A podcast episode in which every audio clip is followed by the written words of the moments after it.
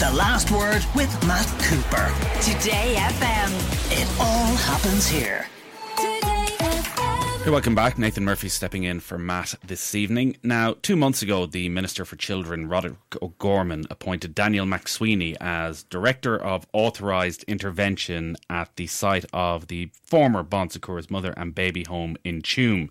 Daniel McSweeney will, in the coming months, lead the first exhumation at the site where 796 infants who died between 1925 and 1961 were buried. The hope is that through DNA analysis, the remains of the Tuam babies can then be returned to their families. Uh, Daniel McSweeney is in studio. Thanks for coming in, Daniel. This is an incredibly complex project that you're about to undertake. Can you take us through the process of what you're going to be doing in Tuam over the next few months? Hi, Nathan. Um, yeah, uh, where do I start with this? Maybe, okay, let's start with the, the, process itself. I mean, what am I mandated to do? It is to recover the remains from the site um, and then to identify, insofar as possible, those remains, to individualize, to actually bring together each set of remains, to establish um, causes and um, circumstances of death. And then the um, identified remains are returned to families. Unidentified remains, um, we have a memorial. They are memorialized, so they're um, essentially buried correctly together with a memorial that's decided on by families. And then at the end of the process, the director writes a report um, about these these different points. So that's essentially the, the yeah that's the the mandate, the role. What's your experience on working on sites like this? Well, I've worked for the International Committee of the Red Cross um, from 2007 until a few weeks ago, uh, and I worked in various conflict and post-conflict um, countries. Uh, in when I first became aware of the Tuam tragedy, um, it was around 2014 15, and I was working in Lebanon. And one of the things that I was working on was the to clarify the fate of the missing persons from the civil war in Lebanon. So the civil war in Lebanon was 1975 to 1995, and we, as the international, well, we, they, um, the ICRC, the International Committee of the Red Cross, was gathering information from combatants, witnesses, families, journalists, anybody to try and locate grave sites where they would be. We were, and we're also taking from families um, information and particularly DNA that would actually help to identify remains if and when we recover them. And the third thing we were doing was really working with the Lebanese authorities to create an office like the office that has been created in Tuam. So I know what it's like to try and set something up and create something. After uh, Lebanon, I worked in the ICRC headquarters in Geneva for over four years, and I was overseeing a lot of this work around the world. So I know how this work has been done in the Balkans, in the Caucasus, in Latin America, in Asia. So the, the, the different approaches.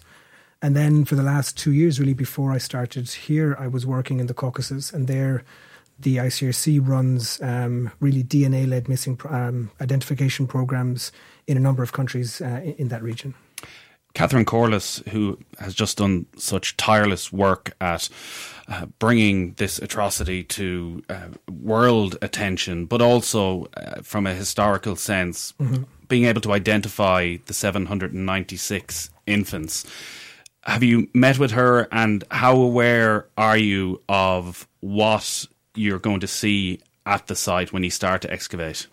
Sure. Uh, one thing that I've learned from my experience with the Red Cross um, is that the families have to be at the centre of the work. They really have to be the, the, the people to whom I'm responsible. So my appointment is uh, is, is in, independent of the government. So I have been appointed, but I'm independent. Um, so that's I think that's very important, and the families welcome that. So I see myself as working first for the families, and secondly for us all, because I think this is a sort of a dark dark chapter in our history that uh, I hope to bring a degree of resolution to, a, a degree of closure. Um, now, uh, when I started um, at the end of May, I made it a point to go and see the families um, to see the survivors, their advocates, before I you know, spoke to anybody media wise. And the very first person I met was Catherine Corless. So it was the last day of May or the first day of June. I met Catherine at the site in Tuam and we spent some time there and she showed me around and what she believed was there. And we went to her house and then we spent a lot of time, you know, she was explaining what she has done. Now, there's an awful lot more that Catherine knows and she has a huge amount to contribute to this, but I remain in contact with her a lot, and she will, um, I think, be of great help all the way through this. We're talking about almost 800 children here. It's hard to fathom the number. Mm-hmm. In terms of the families that you hope to bring some closure to over the Yeah. coming months and years. How many of those 796 children, how many of their families have are known of and how many have come Mm-hmm. Yeah. forward? Well, at the okay, in terms of creating the office, at the moment it's it's just me. Um, and then, I, as I said, I was appointed a few weeks ago, and I'm now in the process of creating an office and setting up the different components, forensics, um, and sort of back office. And then there will also be, um, you know, family liaison. That's a very important part. So we will have that, and we will engage with families. Now, I've already met with, as I said, some families directly, some groups of families.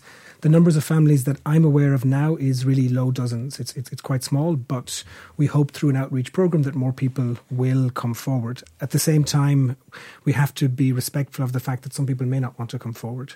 And I think there you start to touch on the difficulties that we face in terms of identifying, you know, all of these uh, these children. So in terms of identification, there's really, I think, a number of challenges that are there. The first is how many close relatives will actually come forward and give DNA because it has to be a close relative in order for there to be a match. So there's no way of identifying Mm-hmm. the children unless you have a living family member willing to donate their DNA. A, a close relative, and we, we must have DNA from a close relative in order to have a DNA match. That's um, that, that's just a sort of scientific requirement. Now there are other ways that matches could be done. Um, like in a military context, if you know soldiers have these dog tags, for example, the purpose of those dog tags is to actually identify remains. So there, is, or if somebody's found with a driving license in their pocket or with you know dental records, there's other ways of doing identifications, but none of them are probably relevant in Tuam because of the very short lives these these children lived, lived and the lack of any records relating to them. So in this context, it's probably only going to be uh, a DNA um, identification. So th- there is a limitation to, to the identification program, which is how many close relatives come forward. The other big limitation is we don't know what we will find until we actually do the the, remain, the recovery of the remains, and there we will have to see first of all what we find, um, and then the state of those remains because they will have been in the ground since somewhere between 1925 and 1961. Yeah, talk to us Yeah. about that, about that challenge where you have, as you say, some of these children were buried almost 100 years ago. Mm-hmm. On the scientific side, what impact on DNA analysis Mm-hmm. does the passage of time have? I mean, it, it's. We, I mean, really, I'm not trying to avoid anything, but we won't really know until we do the dig. Um, there are situations where remains are found that are very, very old, and it is possible to do identifications. There are situations where remains are found and they're quite recent, and it's more difficult. Um, I mean, I know of a situation where two bodies were found together in the same grave, actually sort of lying across each other. And in one body, um, the DNA was very quickly recoverable and it was and very easily identifiable. In the other body, and they both died at the same time, the DNA was extremely difficult to recover. So it really is only when we actually recover the remains that we will see. And then, if you like, that's the second pot of information, and that we will only really know once we have, have recovered those remains. So, what, how, how much, how many sets of remains do we find um, from from the gravesite? What DNA do we collect from families? And then, really, the third source of information is the archives and data that um, are there that we will look at because if you think about the Mother and Babies Home Commission of Inquiry, they looked at all of that information, but with very broad questions in mind, like what happened in, in, in the home. My questions are much more are much narrower, so there may be information in there that will help us to answer some of the questions in combination with what we find from the families and what we find from the remains itself themselves. On that, who else will be involved? Will there be a role for the coroner? Because I know a lot of the campaigners and family Mm-hmm. members had concerns that this might impact the power of the coroner to investigate these deaths. Yeah. So under the the Institutional Burials Act of last year, which really under which my role has been created, I must inform the coroner and inform the guards if we find evidence of a, of a violent or unnatural death. And that will be part of the brief of the forensic anthropologists that that um, sorry forensic archaeologists that do the dig.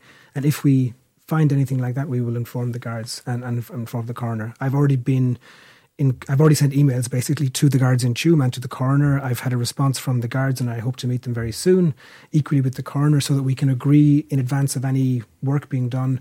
Okay, how will we actually manage this this eventuality? Because of course it could happen.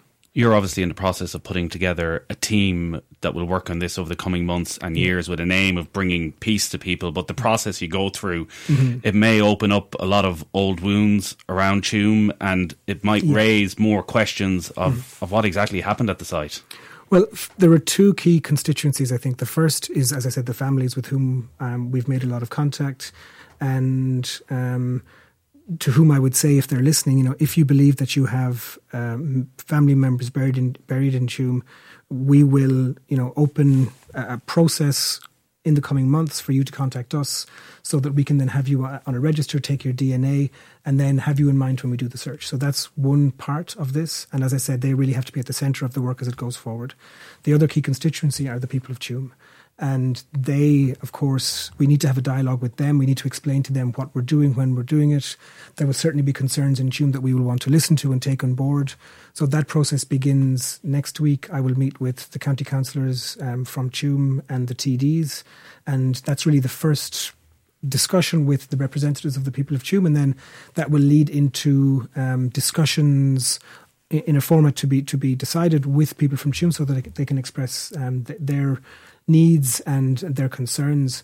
And I, I, want to have a clearer picture of, you know, what we will do and when we will do it before I really have that discussion. Question from a listener. Uh, what is defined as a close relative for somebody who died over 100 years ago? Well, I think there's, there's two parts to that. One is, um, you know, people that we would bring into the process um, and deal with as a relative in terms of sharing information, and that, that that's quite broad. But there's then the, the there's a more forensic question or a DNA genetic question as to who can who, whose DNA is close enough to the missing person to actually provide a match. So in the uh, in the act, so again I go back to the act, it is first degree and second degree relatives, meaning so parent, sibling, children. Obviously, there are no children of these of these missing people, and then it is. Um, aunts, uncles, and co- uh, I, I think aunts, uncles, nieces, nieces, and nephews. So it's that degree of closeness. Outside of that is not included in, in the Act. Have you had contact with the Order of the Bon Secours who were in charge of the mother and baby home? Not yet, but I certainly will. That's that's on my list of things to do. But really, as I said, I've, I've only been in the post for a few weeks, and my focus has been meeting the families, now um, moving on to Tuam, now really doing a, a, series of interviews with the national media to introduce myself and the work. And the, there's a whole series of other people that we will contact in the next few weeks. And, and as I add people to the staff, we will have more capacity to do that. What you're trying to do is a, a very scientific act for a, a very emotive end point. What is the timeline that people ex- can expect all this to, yeah. to happen in? Well, I mean, the work needs to be done to international forensic standards and best practice, um, and and that means that it will take time. So the first thing that I need to do is to set up the office, which means you know having um, a head of forensics, having a team of forensic archaeologists, a team of forensic anthropologists, having a lab premises. We don't have that yet. Having an IT system. I mean, the figure that I've used is, I mean, a newborn baby has 300 bones. We as adults have 208 or 209. So if you have 800 children and 300 bones, that's up to 240,000 bones that we could be uh, finding. So you need to have a system to track and trace every single one of them. So we can't go with shovels tomorrow. So what I've said is that um, in, in about six months, I hope to have a better idea of when we'll be able to do this. So I need I need a sort of startup period um, to find a lab, get the IT system, hire people, develop a plan, and then I hope in six months to be able to say, okay, on date X, we will be able to start. All right. Daniel McSweeney, thanks so much for joining us in studio. The last word with Matt Cooper. Today FM. It all happens here.